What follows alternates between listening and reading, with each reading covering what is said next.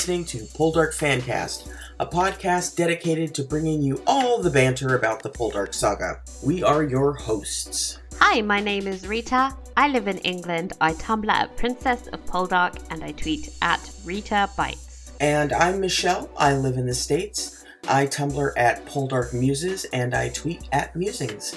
And thank you all for joining us. This week we will be recapping and discussing episode 503.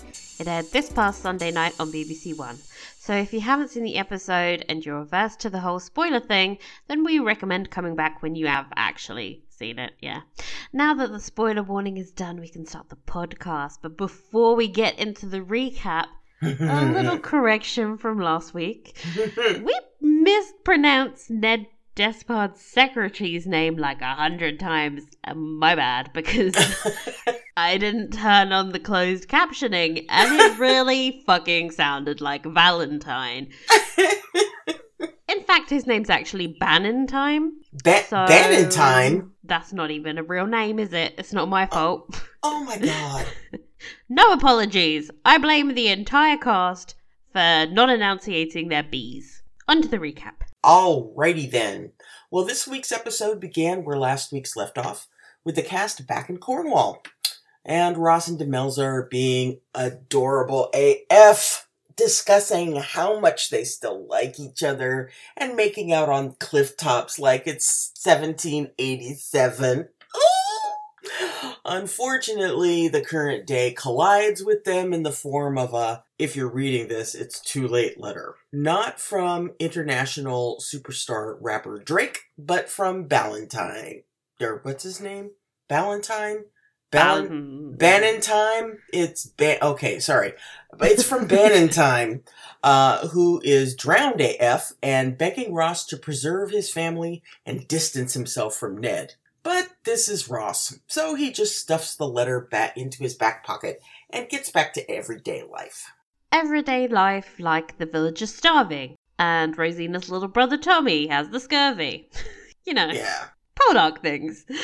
Uh, her other brother, Arthur, is now 12 years old, so his father Jacka goes to Ross and begs him to be allowed below ground. Ross refuses, stating that the pretty arbitrary age of 14 is when he allows kids below ground to die, so they can, quote, live longer. Jacka's like, okay, dude, but we're starving now. Uh, we might not make it to 14. and decides to take Arthur over to Wheal Plenty, Sir George's mine. Uh, you know, where they just love child labour. A plot anvil falls from the sky. Bwang!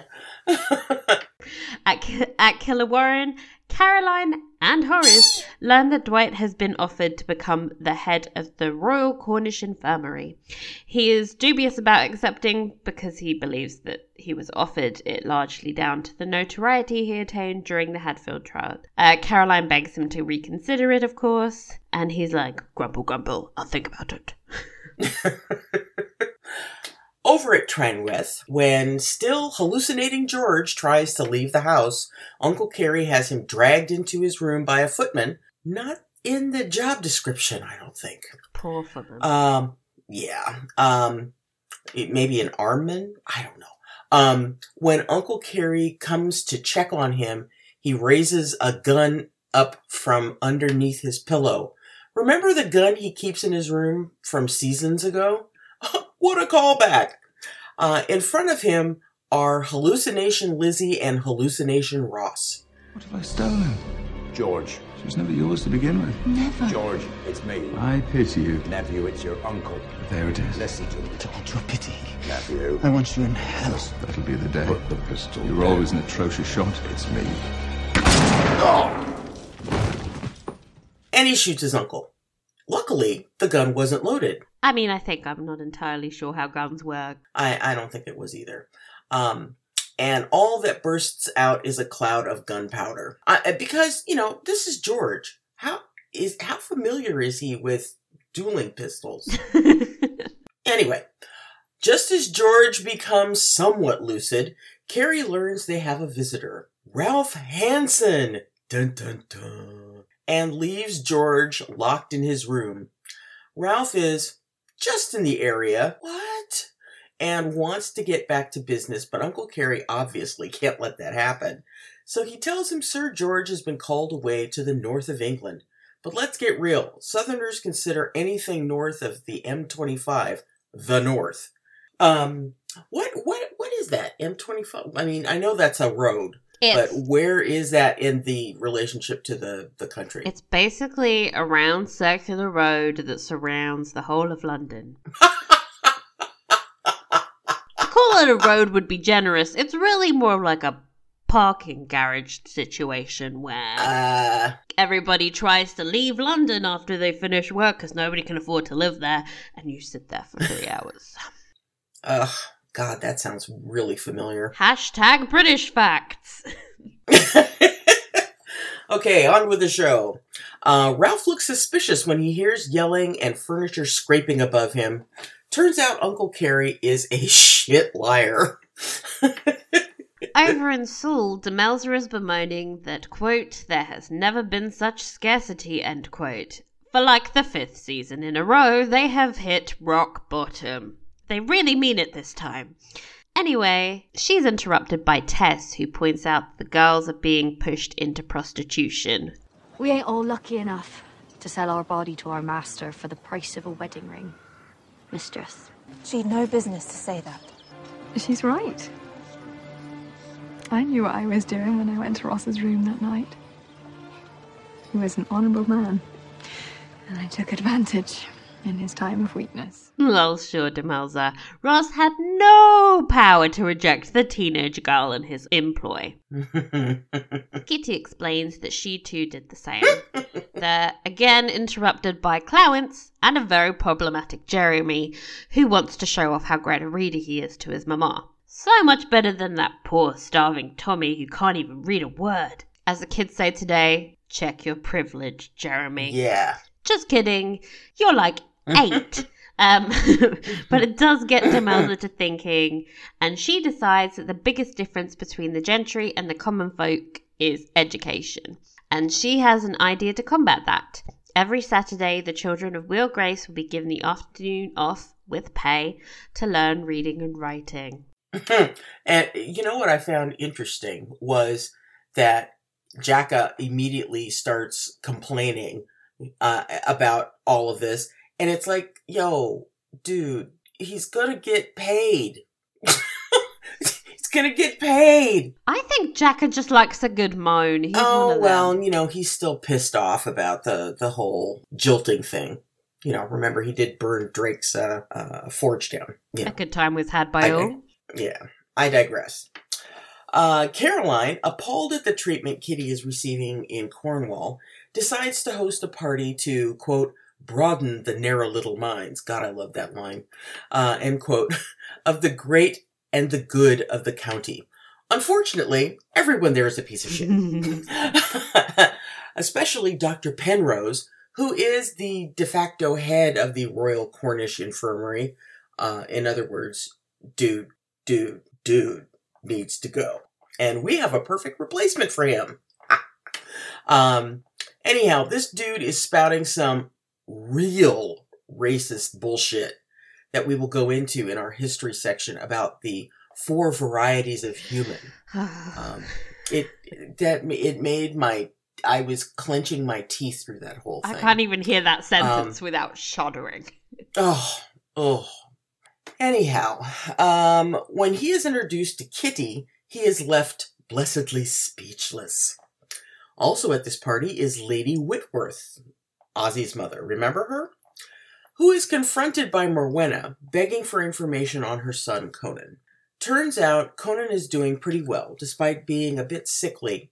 He has two tutors, a fencing master, a writing instructor, and a personal physician. So, obviously, receiving quite the upbringing. Damn, son. Mm-hmm. Also in attendance at this party is Ralph Hanson. I don't get who invited him. Caroline? Who obviously takes the opportunity to provoke Kitty into telling him about her quote savage origins and quote I hope the eye roll was implicit in my tone. She uh. tells him that her husband bought her before he freed her from a man named O'Hara, Ralph's overseer in Honduras. Kitty's mother used to beg O'Hara to sell her so that Kitty wouldn't end up being raped by Ralph. She was 12. Ugh. Yeah. Is it not a slave's duty to perform as directed? You should have been grateful for my notice. Ned, very understandably, goes to fight Ralph, but is beaten to the punch by Ross. Literally, he punches him. And then he publicly accuses Ralph of killing Ballantyne. Before things can kick. No, no, no, no, it's not Valentine. not? Not Valentine. Let's let's get it. Yeah, let's let's let's get it right. It is Bannon time. That guy! Bannon time. Before things can kick off into a brawl, Sam rushes into the ballroom and yells about an accident at Wheal Plenty. Again, that is a Willing of mine. A massive rockfall has blocked the main shaft there. Are like 20 miners missing, some of them children. Everyone wonders if word has reached Sir George. Sir George, meanwhile, is puking his guts out and covered with blisters from leeches. Uncle Cary has employed the racist Dr. Penrose, who promised he has, quote, proven cures, unquote, but is instead basically torturing him and feeding him lacrima papaveris, which is the medical name for opium. That's sure to cut down on the hallucinations, don't you think? Oh, yeah. Yeah, just a little. Uh, Sir George looks truly messed up. In the midst of this, Cary gets word of the disaster at Wheal Plenty and talks to the mine captain. Any attempt to clear the main shaft will take at least three weeks. Much too late for any survivors, and he has taken the decision to close the mine. Ross is unhappy with this decision and bands together a motley crew of Ned, Sam, Drake, Dwight, Geoffrey, Charles, and Zacky, and together they decide they're going to blast their way inside the shaft with a lot of dynamite and Zacky's useful knowledge of the local caves. Needless to say, this plan is incredibly dangerous, and it soon turns into an Indiana Jones territory with massive drops in the ground. so massive that when they drop their torch down, you never actually see it hit the bottom. It just keeps going and going and going. but luckily for everyone, Ned is around to be a massive bellend and make a dangerous situation much worse. Despite being on the wrong side of 50, let's face it, he takes a running Hey! leap across the canyon and gets himself stuck, hanging off the edge of the drop, holding on for his dear life. Yay! Despite everyone screaming no in unison at Ross, he follows him in the whole running leap situation. Luckily, he actually lands his jump and he helps Ned up. The rescue continues as the mine shakes around them. Again, very Indiana Jones. Quick! Before the Temple of Doom turns on us.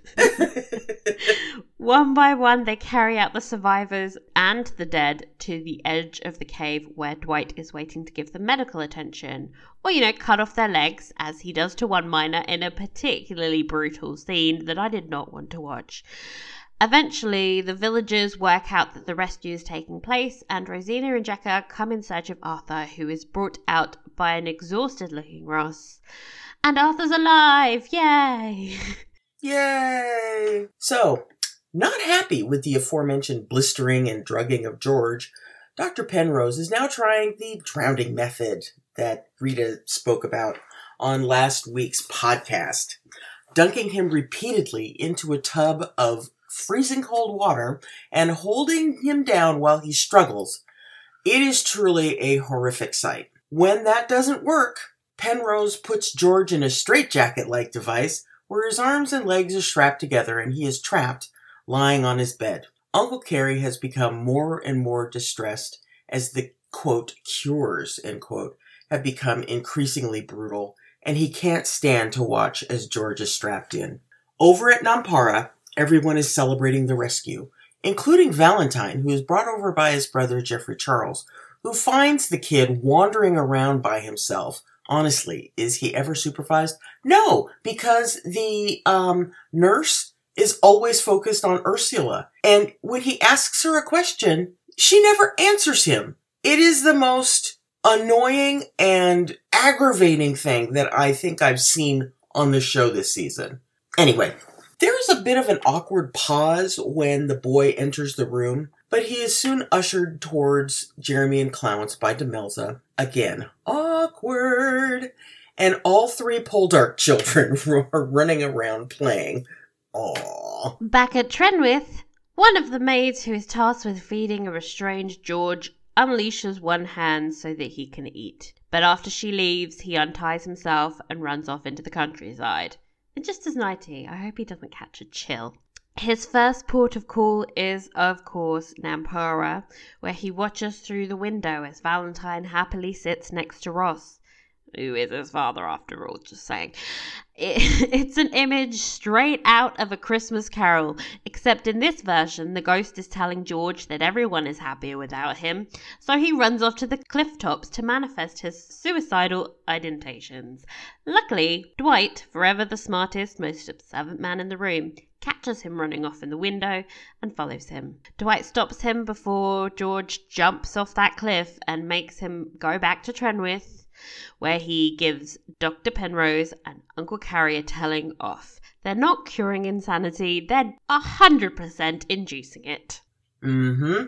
Ross takes Valentine home, and while over at Trenwith and catching Uncle Cary in a vulnerable position, trying to ward off any suspicion of anything being amiss to Ralph Hanson, who happened to pop by, um, Ross actually manages to coerce him into paying for Geoffrey Charles' first year at a military academy, which I guess is a win, but poor Uncle Cary has a lot on his plate right now. Back at Nampara, Kitty and Demelza share a quiet moment where they discuss their husbands' respective impulsive natures. They both fear that Ned and Ross's continued proximity will only lead to more and more reckless behavior. And I happen to agree. Oh, I think we all do. Yeah. The episode ended with a Romelza scene. It was beautiful. Uh, this time, Demelza was in the tub while Ross helps her scrub winky emoji face. Except there's no like sexy, sexy time mood. Demelza is guilt stricken that she might have gotten. Okay, how do you pronounce his name? Oh my gosh. It is ba- mm, Bannon time. Bannentine. Bannentine. Again, everybody last week pronounced it like Valentine. Mhm. Anyway, baby girl, the only one that killed him was Ralph. And Ross reassures her that it isn't her fault. Demelza also wonders what exactly Wickham wanted Ross to report about Ned. Treasonous acts or just random reckless dumb shit? God, that's going to be a long report if that's the case. Ross says that his recent acts couldn't be considered sedacious, but that it also concerns him how impetuous Ned is. Oh, how the turntables, as Michael Scott often says.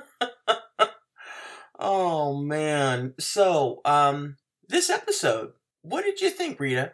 First time around, I found it very hard to watch. I like fully sobbed for a good 10 minutes. Chunk, I was just like very emotional.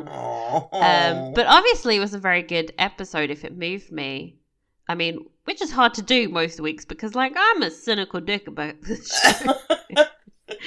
uh, rewatching, I did find a, a few little niggles with some things, but it's not to the extent that I dislike it any more than I initially did. I think it's still one of the better episodes of this entire show. Mm-hmm. Yeah, I, I thought it was just freaking epic, you know.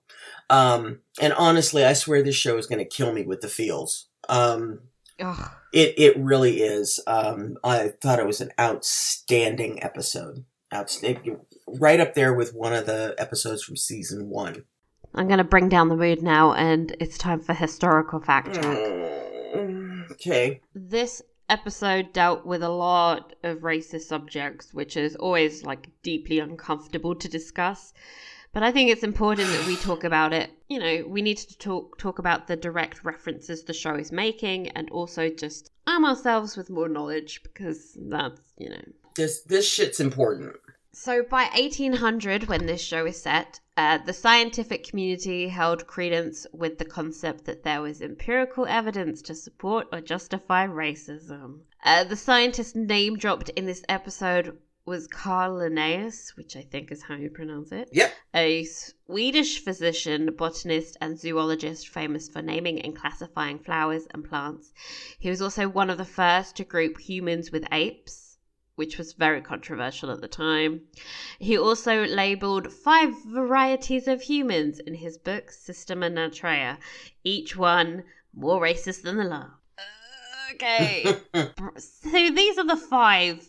Bear with me for some potentially inflammatory things. Um, the first one was the Americanus, which he called red, choleric, righteous, black, straight, thick hair, stubborn, zealous, free, painting himself with red lines and regulated by customs. Some of that is just random. Yeah. Um, the Europeanus, which is white, sang I know what sanguine, brown, brawny with abundant long hair, blue eyes, gentle, acute, inventive, covered with close vestments, and governed by laws.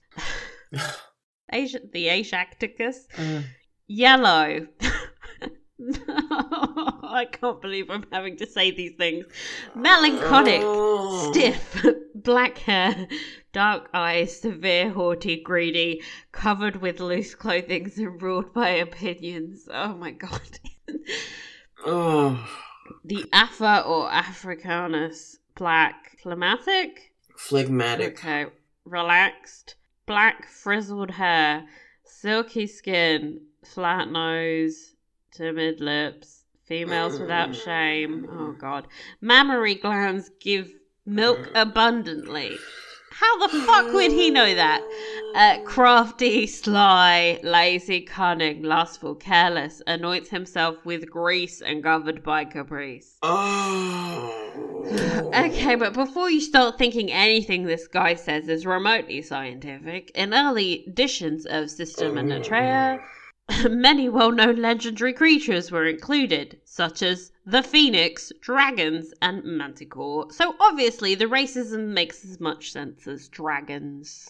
That was really hard to say aloud. Oh god, it was really hard to hear. What the fuck Really was wrong with the world? Is wrong with the world. Oh. Honestly. Oh. So let's uh let's shake loose from that and get into the storylines. First up, we got George and Uncle Cary. So, whoops, I accidentally spoiled this one too. uh, the history fact check about mental illness last week mentioned the drowning method, so I'm guessing Debbie has been reading all the same Wikipedia pages as me. anyway, that was a really great episode for Jack Farthing. Uh, barely said anything at all, actually, but still managed to really mess me up emotionally. Uh, and Uncle Cary is slowly becoming a favorite character for me, like just watching him react to things and his look of heartbreak growing with each episode with George. Like, hopefully he reaches out to Dwight next week because I can't bear this. yeah, me, me neither. Me neither. Uh, who knew that these two would deliver performances so stellar as to make me feel heartsick for them both? You know? Uh, seeing the dawning horror spreading across Uncle Cary's face over the torture he's willingly submitted to his network, nephew was really so hard to watch. And as for George, just gut me like a muffin flumpin' pilchard, why don't you, Mr. Farthing? Just here, here's a knife. Just go for it. Go for it. Oh, so uh, off to Ross, Ned, and the mine collapse. Oh god, the amount of times Ross shook his head at Ned this episode was monumental. We should defo do a count on a rewatch. ah, hashtag new Poldark drinking game. Ugh. And you know you're doing something truly stupid when Ross, the idiot, trademark, starts judging you. I think like something about having Ned around makes me like really enjoy Ross more. By contrast, he seems super level headed. I'm thinking Debbie should have brought him around in season two. Anyway, the Mhm. way Ned and Ralph seem obsessed with each other reminds me a lot of Ross and George. I almost expected someone to gouge someone else's eyes out in that stupid scene in the the only inn in Cornwall. Yeah, yeah, It's the eye gouge. That should be the name of it. Not the red lion. That's what it's famous for. Um, as for the mind collapse, I'm kind of a little annoyed. We literally had a mind collapse halfway into season four, and they're pulling it out again so soon. I guess if you like people jumping and walls shaking, this was like a really great episode for you. But mostly I rolled my eyes at the dumb hero bullshit. well, you know, we had to have the whole Jacka slash rage against the Poldarks thing come to a close. And what better way to do it than to have Ross save one of the wee bitty Hoblyns? You know? Uh, because, you know, I, uh, the time has come for Jacka to stop bitching at the Poldarks. Uh, but I totally agree with you. I think that, that, that it was, uh, a little convenient to have a, another mine collapse happen. But you know, here's here's an interesting question. Um, how often did they have mine collapses back in the day? Probably a that lot. could be something interesting. Yeah, that could be something interesting to to look up for our history corner next week. I'm imagining that there weren't very good safety regulations, but yeah, yeah, health and safety really wasn't around. I swear to. God it collapsed in the exact same way the other one collapsed, which was the main shaft. Mm, But that one like filled with water. Anyway, who cares about Yeah, that? yeah. They Okay, don't want okay. us to remember that this happened so soon. no, no, no, no, no, no. Let's move on no. to the next storyline. Uh, Demelza and her education subplot. Oh, I really loved how this was introduced over the course of the episode. It was like this this um unwinding kind of ribbon of an idea um over the course of of the episode. I have an idea. a little light bulb went over up over her head. Or a lit candle. oh my god, someone make that gif. yeah, I, I really enjoyed this storyline a lot. A, because it gave us some fun callbacks to season one with Demelza reminiscing about her urchin days. Uh, and it also gave her something constructive and positive to do other than just hand out food, which she's been Yeah. doing for a good five seasons now, and it doesn't seem to have worked. yeah. And I also love that it had Morwenna tied into the storyline, like giving her something to do too. Mm-hmm. Yay! They're not just sitting around talking about men anymore. Yeah, so we, we can finally pass the Bechdel test. Congrats. Yay. Um, I love the way, um, I love the way Morwenna's face just lights up when, um, there's a child around. Oh, Have you noticed that? yeah. I mean, it's, it's just gorgeous. Um, and, uh, really amazing acting work done by Ellise Chappell. Just, just lovely.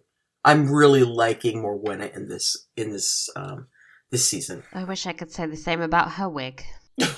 Oh. But we'll She's out in the sun more. She's out in the sun more, so she's getting those like blonde, blonde sunny streaks in it. Yeah, that's what happens to black hair.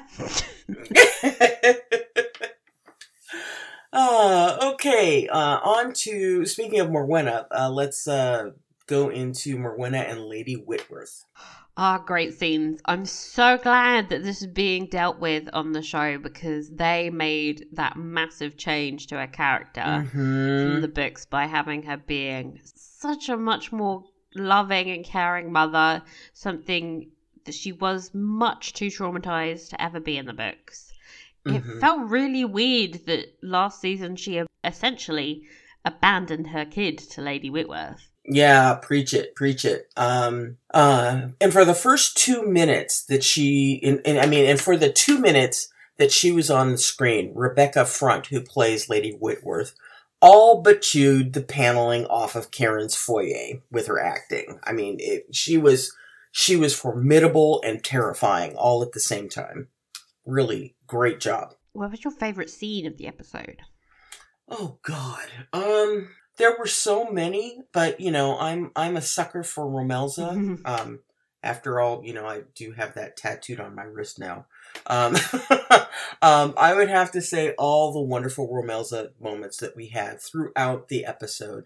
Uh, and not only all of the sweet kissy face moments, uh, when they were talking about, when they were walking along the cliffs and talking about, um, you know, do you like me? I was just a, I was a puddle on the floor because that scene, um, is my favorite scene of the entire series, uh, from series one, where they're walking along and, and it's just the sweetest thing. And then they redid it and it was like, oh my god, you're killing me. Um, but, uh, all of the times that they were just talking, simply talking to one another, you know, like we've been dying for them to do, um, for the last three seasons. Um, that just warmed my heart so much. Um, so yeah, I would have to say it was uh, all of the lovely Romelza that we got this week. Oh yeah, that was some good shit. That hit all the sweet spots. Some, yeah, some primo shit, man. um, I think I really enjoyed the scene where Tess changed, um, uh, challenged Demelza about selling herself to her master. Mm, It's one of the more interesting concepts of that first novel for me. As much as I think Demelza loved Ross, part of why the blue dress scene happened was because she was honestly terrified of being sent home in the morning and desperate to stay, and she was literally willing to do anything, including using her sexuality as a means of manipulating that situation.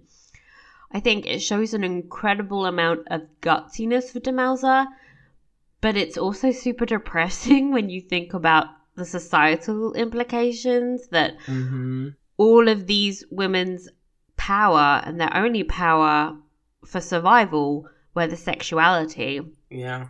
This is overtly obvious for the women selling themselves on the quay, but like it's true of even someone like Morwenna who had no power over her sexuality with her first husband, and she's finally finding some sense of control by being able to say no and that being respected. If and when that relationship is consummated, it will be on her terms, and that's Mhm. incredibly powerful for her. Yeah. Yeah. Um, none of this is actually explicitly spoken about in the novels or really thought about because I think gender dynamics were a bit beyond 1940s Winston Graham, bless him. so for me, it's really nice to see the show addressing it because I think there's a, a female writer gives it a different perspective, and you've got all of this um, background and like feminism and this whole third wave feminism thing. You know, we've got a better understanding of what the situation really was. Yeah. So, yeah. Yeah. I thoroughly agree with you a thousand percent. Um, that was a really fantastic scene and um, really amazing to see how this is being addressed in the show. So, uh, bravo, uh, Debbie Horsfield. Bravo. Yeah. Yeah. We have positive th- things to say. Honestly, uh, she's just done a bang up job uh, this season. Okay, so what was your least favorite scene? oh, uh, not because I didn't like it, but because it just like emotionally destroyed me. Uh, George's escape. Mm, into Nampara and watching the ha- everyone's happiness through the window pane, and then his trying to jump off a cliff. Um, yeah. I actually felt quite triggered. You know, I dislike using that word because it's not quite what I mean, but I'm kind of forced to use it anyway because it brought back a lot of intense emotions and memories from my own struggles with mental illness, and I don't necessar- necessarily see that as a negative thing. In fact, it the fact that it could elicit that kind of reaction means that it was truthful and powerful performance. And that's honestly so rare. I very rarely relate to depictions of mental illness on screen Mm, yeah. Um, yeah, for me, it was all the scenes showing George's treatment for insanity. Um, I am not a very squeamish person. I mean, you know, one of my favorite things to do is listen to true crime podcasts and, uh, you know, that, that sort of thing. Um, but uh, they made all of that look really too real for me, and um, I found it incredibly difficult to watch. Um, of course, that all ties into the amazing performance that we had from from Jack Farthing this week. Of all of the treatments, which one would you least enjoy? The drowning. I think for me, it, it would be being restrained. Hmm. Yeah. Uh, I have a I have a, a deep deep fear of drowning. Um, I I do know how to swim, but it took me. I didn't really learn until I was in college, uh, because of uh, just the the fear of deep water for me, and um, um, seeing that was really quite terrifying.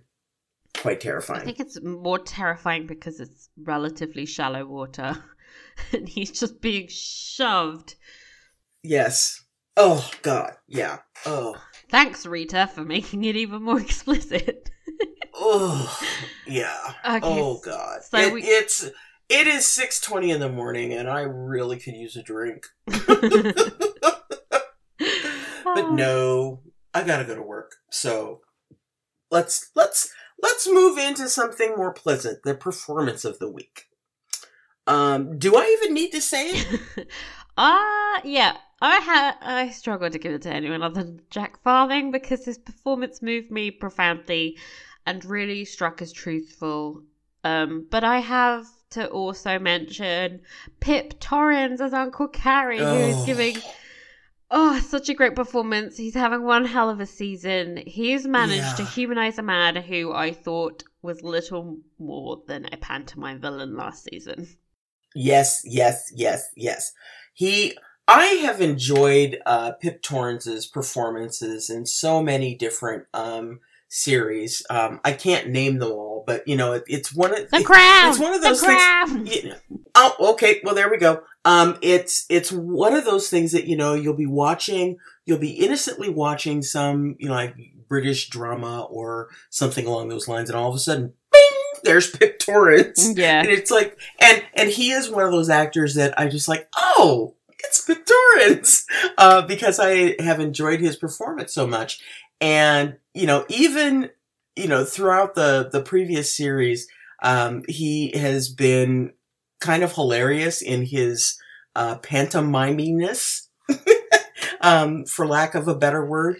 But uh, oh my God, he has really had a chance to to turn on the the talent this season, and um, he's been fantastic. So kudos to to Pip Torrens. They're, the, Jack Farthing and Tip Pip Torrens. They're making a great team this season. Five tricorns to you. Um, so speaking of tricorns, how many tricorns did you give this this episode, Rita? I'm going to give it four tricons again. Uh, a great episode, really, that dealt with a lot of topics I'm interested in, but I, I think I struggle with how little Caroline there we're actually getting this season. And I think some of the Valentine Romelza family stuff feels kind of mishandled. Um, Mm, just because I think he's being introduced to their lives a little bit too early. Um, yeah, But other than that, you know, can't complain. yeah, I, I agree with you about the the introduction of uh, Valentine into the Poldark family. Um, it's happening uh, really, really quickly. Um, but you know, it's one of it's you know this is just this is what we get for them making uh, Valentine's uh, parentage uh, such a major plot point uh, in the modern adaptation.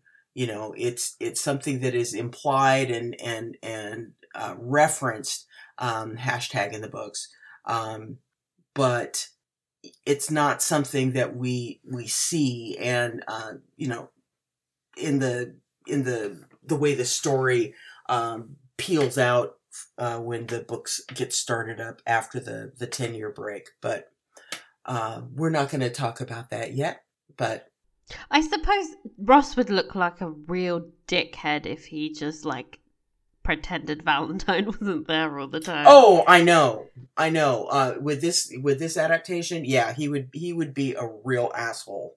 Um, so you know, I and honestly, the kid that plays Valentine is fucking breaking my heart when I see him being so neglected over at Trenwith. I mean, the scene where Ross brings Jer- uh, brings uh, Valentine back, and you know Uncle Cary, even though Uncle Cary's been a little busy, um, they don't even notice that the, the boy's gone, and the nurse doesn't even mention anything.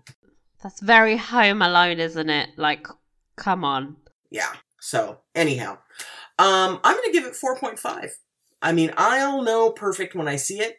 I'm sure we're gonna get one of those this year, and this was pretty darn close to perfect. Um, I do agree with you about the the Caroline storyline, but it hey, at least we had her and Horace And Horace. Show up. Yay. at the beginning of this. Horace looks like he's gotten a little bigger. I suspect that might be a different Horace, people. yeah, yeah. He looks he he was looking kind of huge as she's carrying him. It was like, oh God, he's that's a that's a mighty big pug. And uh, oh, did you hear him give a little growl when she gave him to gave him to Dwight? It was so cute. And then when Dwight put him on the ground, another little no, I was being carried by Yeah, mommy. sweet, sweet, sweet, sweet puppy. Um, but yeah, we'll we'll get a perfect one this season, I'm sure. Well, um, when I asked everyone how many tricorns they would give the episode on Twitter, 69% of people gave it five tricorns. That's almost 70%. People think this was perfect. Um, 21% gave it four tricorns, 3% gave it three tricorns, 7% two tricorns. Some people out there really hate it. Oh wow, that's awesome! I love getting the the tricorn count um, off Twitter. It's, That's it's great. nice to know where we stand with people. Mm-hmm. Yeah, yeah.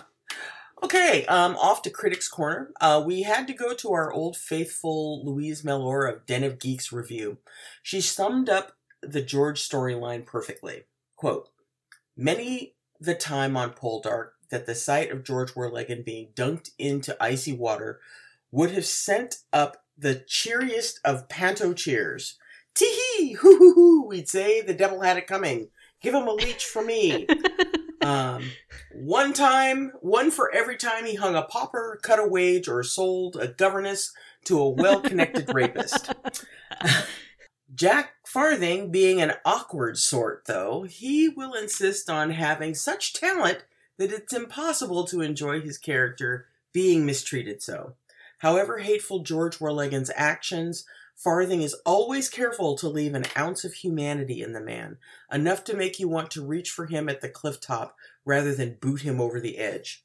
At the sight of Valentine, happy in the bosom of the Poldark family, George gave the briefest of smiles, and it was enough to keep the door to the possibility of redemption ajar.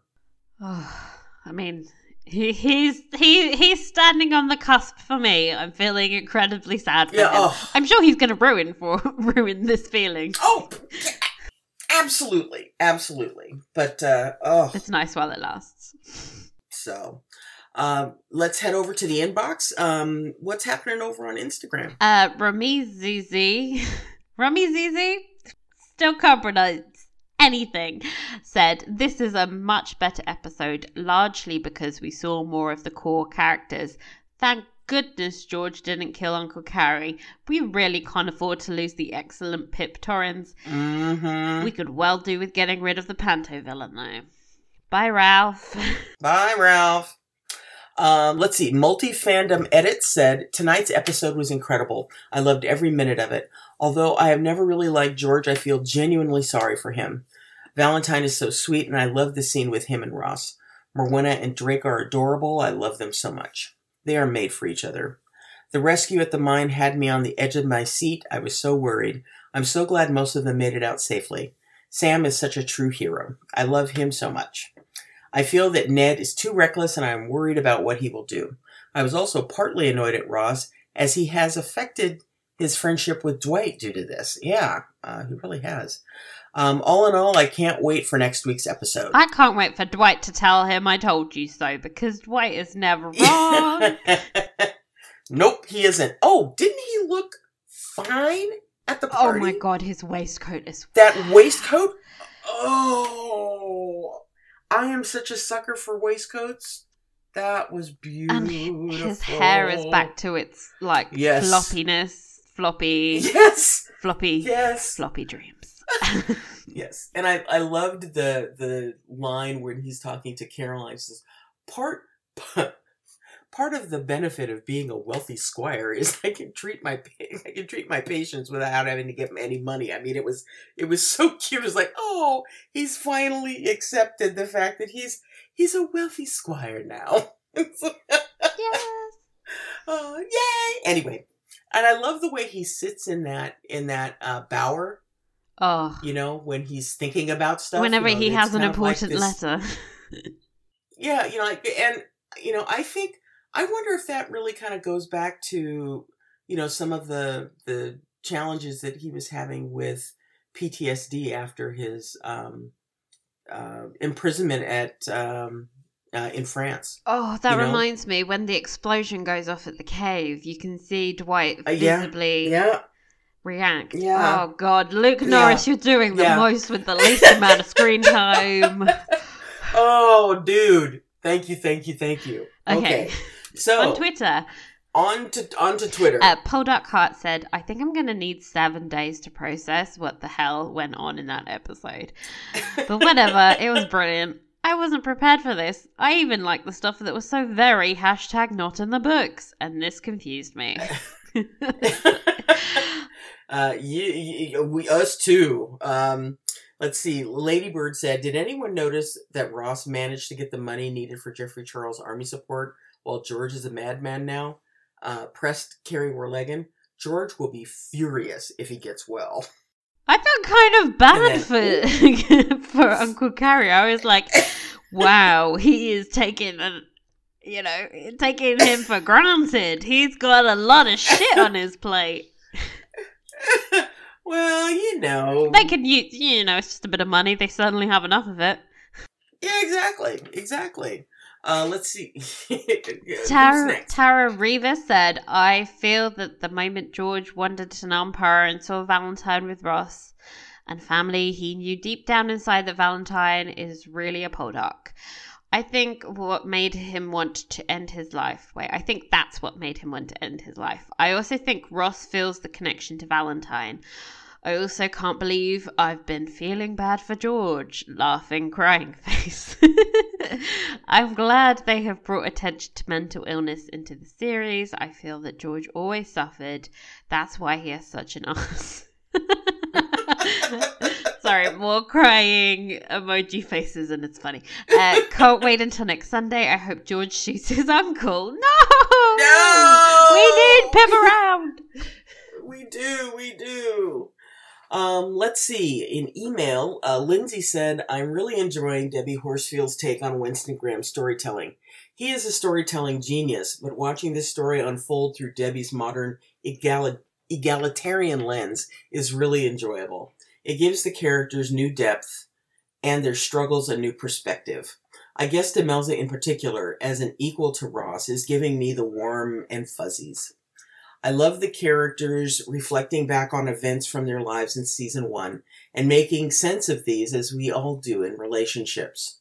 Demelza owning her part in seducing Ross, and then the chat with Ross in bed about it was cute and tender at the same time. It brings the story together and adds further perspective on season one events and how they happened. It also ties the story together for us a bit as we will all be left in a Poldark vacuum after s- episode 8. Demelza is more self assured, and Ross is finally valuing who Demelza is openly. It was good to see Horace, and it was good to hear Demelza muttering Judas. Thanks for the musings. They're all interesting and enjoyable, even if I don't always agree with all opinions expressed. I think we got a Judas Ross. Mm-hmm. and it was amazing. I was like, oh, oh, Are we back in season one? Yes. Okay. Our next uh, email was from Absolutely Addicted Poldarky. It was actually, forgive me for editing it, it was really quite long, but I wanted to include some of the gems from it. Uh, I she said, I simply adore our precious Romelza moments. The opening scene on the cliffs, they're reminiscing on their past. The scene in the bedroom was so sweet when she sings, his look of pure adoration. And Demelza in the tub. Ah, more, please, please, please, Debbie. Although I still wish for the sexy times, I'm grateful for their closeness, their solidarity as a couple. Speaking of solidarity as a couple, how about Carolite? Yes. Question mark, exclamation mark, exclamation mark. Uh, these two are simply amazing to watch. We need more Caroline. Gabriella is tremendously talented, and I hope we get to see more. Kudos to Horace as well. How these two speak through him is hilarious. Love it. Uh, my heart literally broke with Jack Farthing's performance. I was in tears. To witness such brutality at the hands of those in the medical profession, those trusted individuals who supposedly care for their suffering patients, was almost too much to bear. Thank God for Dr. Dwight. Our hero. When George broke free, he escaped Trenwith in his nightshirt and peered into the window of Nampara and the cliff. Oh my god, I was a mess. There was a time when I would have re- uh, relished seeing George dunked into a tub of ice water, but not now. He's so vulnerable, completely lost, and unaccepting of reality. It broke me. And Uncle Cary, OMG, I thought he had been shot. He's getting very good at running interference, though, and covering for his nephew. Yeah. Oh man. Great email. Thank you, Poldarky. Um, Christina said, When I think about Poldark, the first thing that comes to my mind are the mines in Cornwall. So I am pleased that they have left London, which feels less Poldark, and they are back home. Moreover, in the 504 teaser, Ross wants to buy Wheal Plenty. I hope that by the end of this series, he is able to get Wheal Leisure back as it was a Poldark mine, and the first one he started working in when he came back in series one. That would be sweet. Uh, Demelza is a pure soul when Valentine shows up at Nampara. We all know that he is Ross's son and not George. Uh, if I were Demelza, I don't think I would have been able to handle it as well as she does. Not because I don't like the child, but because of the unfaithfulness he represents. I am getting I am getting sick Yes. of Ned. yes, I, I love Kitty, love Kitty to death, think she's fabulous. Ned, uh, not so much. I'm kind of like, Kitty, what do you see in Ned? He's just annoying. Uh, let's see. Um, not really interested in that storyline. If I liked him, I would want Ross to help him, but I don't think he's worth the trouble he's causing. Lastly, I wish Demelza gets pregnant in this series. Ross and Demelza need to have one more daughter, Bella.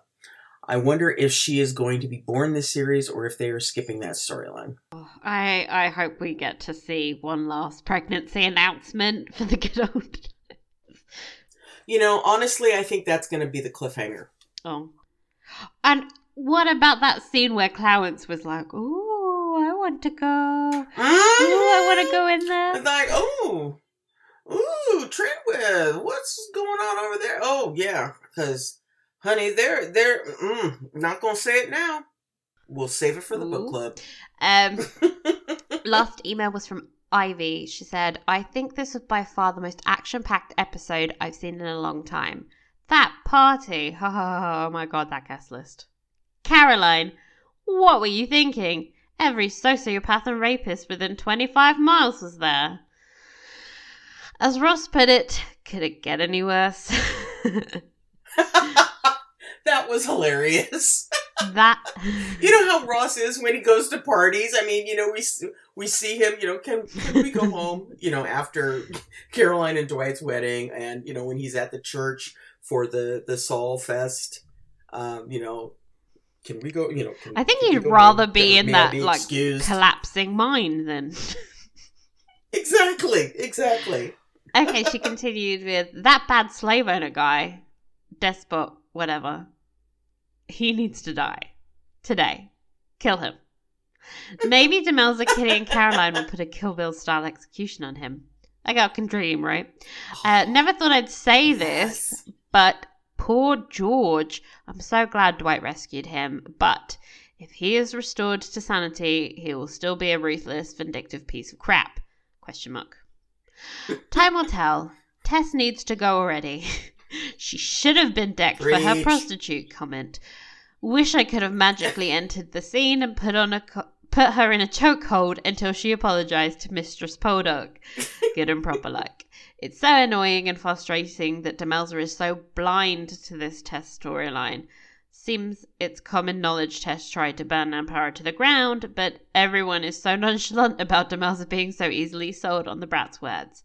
The old Ross would have sent her packing to another county by already. hmm I think he he kicked Oh. Jud out for doing less. It's kind of weird. He's like, you try to burn the house down, but you still work there. honestly, yeah, yeah. And here's the here's the conflicted thing. Well, and I suppose it's not really um uh, it shouldn't really be a conflict, but you see her you see Tess wavering. You know, she goes back and forth between, you know, wanting to strike out against um, you know, these you know, folks that are, you know, not I suppose gentry. Yeah, so she wants to strike out against the gentry, but then you see her observing what uh, all Melza does for um, the the common folk. Um, you know, the the giving out uh, food, the idea about um, education. You know, all of these things, and you see Tess on the um, kind of the the outskirts of these scenes with this almost look of longing. Um, it's really interesting. Uh, watch her in um, some of your rewatches, and just to see kind of how that conflict is manifesting in Yeah, her. totally. Uh, it's great performance, and Mhm. I think I totally understand Mel's perspective because there is something incredibly relatable about Mhm. Tess for how she has n- none of the opportunities that Demelza was given. So the envy is incredibly Mm-hmm. human and natural. She's it's just manifesting in some really unhealthy ways to put it politely and Yeah. again she doesn't have any education so can you really blame her so Yeah. Yeah. oh Tess. Okay, so let's head on. Let's head on over to Tumblr. Uh, Zoe Reed says, "Do people not have pores in Cornwall? I have never seen such magnificent skin. Their dental care leaves something to be desired, but damn, that sea air must be a powerful microderm." uh, P.S. Love the podcast. Keep up the good work. oh thanks Thank you very much. Thank you. Uh, Anonymous said, "Overall, I enjoyed the episode. Jack Farthing was superb. I'm really look. I'm really hoping that at some stage during filming, Team Poldark realised that Caroline was main cast, not an extra. Did enjoy her comment to Lady Whitworth though. The show is hard, a hard watch when Caroline's your favourite character. Yeah, yeah. We hear ya. We hear ya. Um, another anonymous uh, writes in. Great episode, ladies. Loved all the references to season one. Uh, Demelza going to Ross and Ross saying he would have fetched her. that was cute. Um, loved Demelza in the tin bath, but wish he had sponged her down or at least stood with a towel. He sat on the bed for fuck's sake. Um, who is the director of? The, who is director? Who is the director? His girlfriend? Lol. Uh, Jack is fab again, and Dwight too. Would have loved Ross to have thanked Demelza for being kind to Valentine and letting him stay. Uh, feel so sorry for that child. Ross is trying hard not to get too involved. He knows he is his son deep down. It was lovely to see family man Ross. Do you think Elizabeth dying has made him see sense and realize what he has? Because since Elizabeth died, Ross and Demelza are both kinder to each other. Some of it's down to them both declaring their love to each other in 408, gave them a clean slate and renewed confidence. I think that it might have offered him some sense of perspective that like Demelza's not going to be around forever. There is a Mm-hmm. looming sense of mortality to Ross in that final, well, not the final book, but you know that book. And also, them And they're it- just older and more mature. You know, it's got to Yeah. happen to people Yeah. eventually. Yeah, you know, they've both they've both stumbled and fallen. And um so they are um you know, they have that perspective to kind of add to, you know, the the life that they have um they're living together. Um you know, there you you mentioned that uh the perspective that Elizabeth's death um gives Ross on his mortality. Um, that's referenced at the end of uh, Angry Tide. They did they did a little bit of that at the end of 408, um, and so it's it's nice to see that the two of them um, really bonding. You know that that the the bond of their marriage has has grown uh, much deeper uh, through the the struggles that they have had. Uh, not to say that you have to go through something like that in order to have a a, a deep, uh, loving relationship with a partner. Um, you because- hope not. no, you really would. Um, but um, uh, anyhow, one of the things that was referenced in this was uh, would have loved Ross to have thanked Demelza for being kind to Valentine and letting him stay. You could see that in the look that Ross gave Demelza um, when she uh, introduced the the you know their children to Valentine and kind of sent them off to play.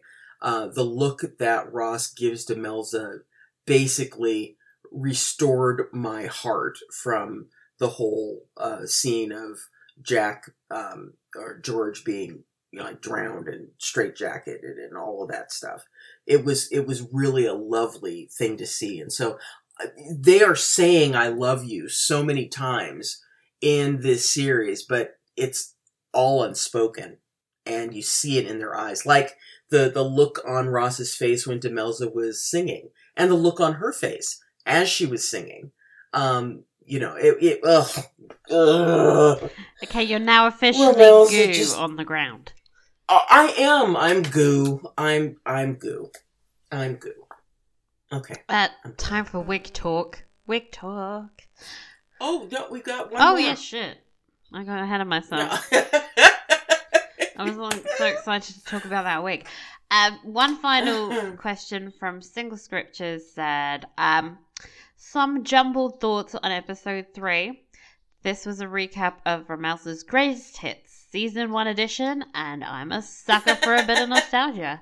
Caroline Yes. managed to throw the most awkward party ever, but it was worth it to hear her throw shade at Lady Whitworth. I'm finding the more I grow, the more I grow to like Kitty, the more I dislike Ned. Same Z's. Yeah. Uh, that Yeah. reckless streak is not so endearing when it's not accompanied by a certain dark, brooding figure in a dodgy wig. Poor George. All was forgiven as soon as we saw him begin his treatment. Kudos, Jack Farthing. You deserve all the awards. And poor Valentine might as well be a ghost too, considering no one in Trenwith answers him when he talks to them. Right. Right. Just like Casper the. Friendly Ghost situation. Ugh. Glad he found his way to Nampara for my favourite scene of the episode, Demelza introducing him to Jeremy and Clowance. This was peak Demelza and why I love her character. Kind, compassionate, and forgiving. Now it's time for wig talk. Yes.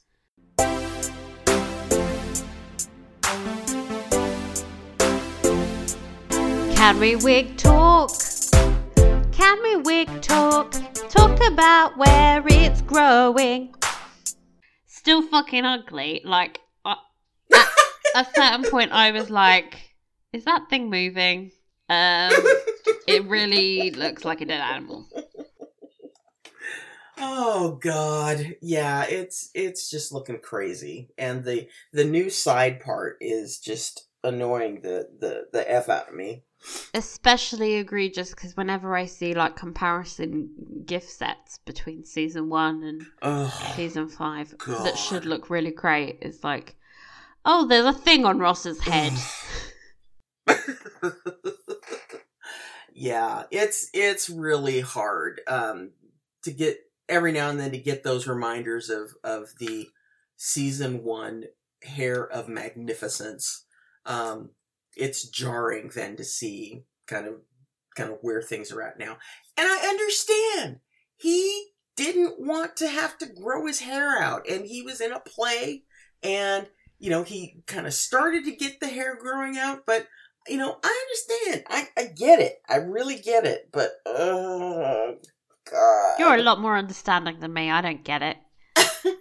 he looked in the mirror. They all looked at him. They did tests. Th- Like, this was a group effort. Like, this was Yeah. sanctioned from on Yeah. high. They were like, this is acceptable. And it's not. I'm here to tell you no. No. Rita is passionate about the wigs. Mm-hmm. Okay, so um, let's look ahead to next week's episode and let's listen to the trailer. Sir George has taken refuge in a world of shadows. He needs to learn that it is safe to return to this one. Do you suppose there are spies here? I think it's wise to assume they're everywhere. Can a mother truly forget a son she birthed? She had no choice but to give up John Conan. My father's chosen me a husband. Who is the fortunate soul? I came to make an offer for plenty. Folly. It's worth the risk. Is your marriage. All I ask is common decency. How do you answer? With this. Uh, episode description from Radio Times. Uh, Ross is given hope for the Despard's return to Honduras, but finds his new arch enemy Ralph Hanson has returned to Truro. Wait a second. Oh yeah, Oh, yeah, because he left for Bristol for some reason. Oh, wait, Right. to get that's right. to get Cecily Yeah. away from Geoffrey Charles, yeah. Right, right. Okay, so yeah. Okay, so Ralph Hanson gets back to Truro. Joy. Dwight gains an unexpected patient, though his absences from home have unforeseen consequences.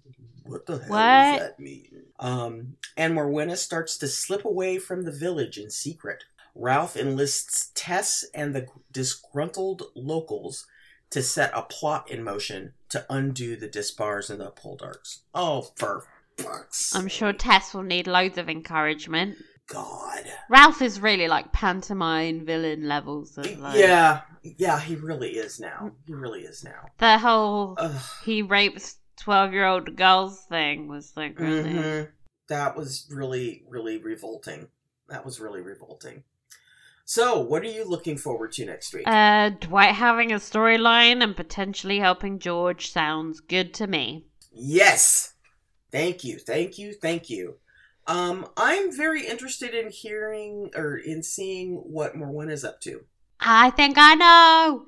I think that she's starting a little school or something like that. Oh no no no I no, no. I know. She is creeping on John Conan. Oh God, really? Yes. Uh, This oh, is no. some Handmaid's Tale, that chick going after Hannah. Uh, oh level, God. like, this is gonna get ugly, and it's gonna be Oh, it's gonna be bad. incredibly It's awkward for that child who's stuck in the middle. Yeah. Okay. On that uplifting so- note, uh, we have another new design up on our merch site. It's a Ooh. sides, not size t-shirt. it's really great. Uh, again, you can get it as a sticker or a mug or many different articles of clothing. You do you.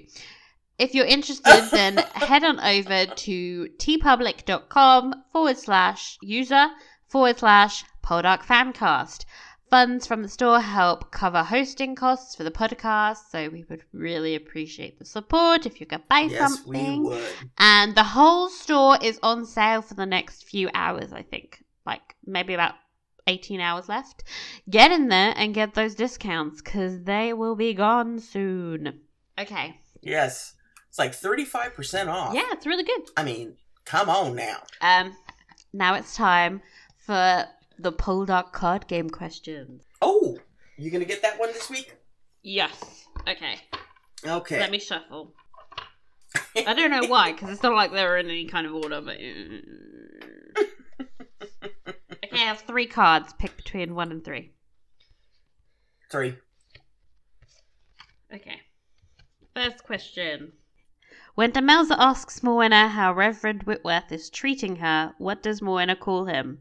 A. A good husband. B. Her true love. C. A monster. Uh, C. That would be correct. Uh, yes, C. A monster. After reassuring George about her relationship with Ross, Elizabeth makes him swear on the Bible that he will not suspect her again. True or false? True. True, yes. Immediately after their marriage, which house did George and Elizabeth move into? Immediately after their marriage, they moved into Trenwith. Yes, they did. Correct. Mm-hmm. Yes, they did. Because, you know, George has always wanted that damn house.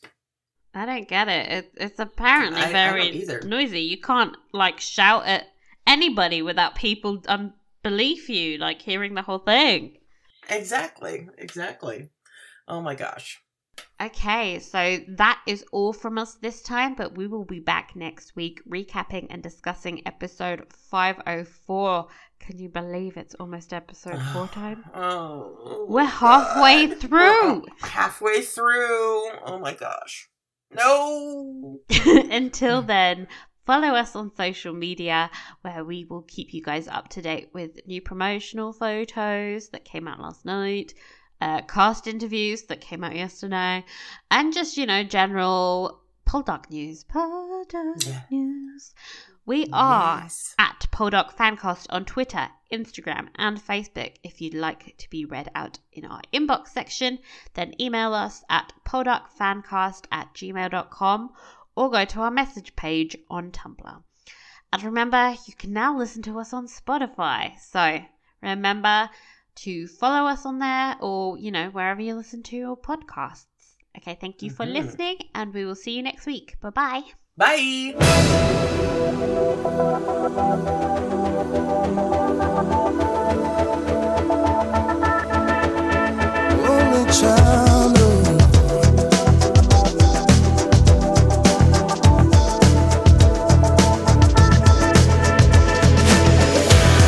Decides after 70 years that what he goes there for is to unlock the door. Those around him criticize and sleep.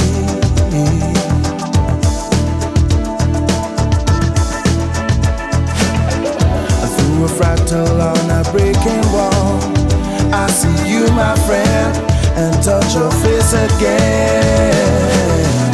Miracles will happen as we dream.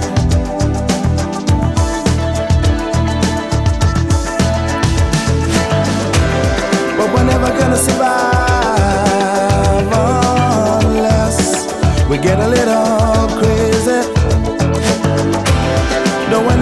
survive unless we are a little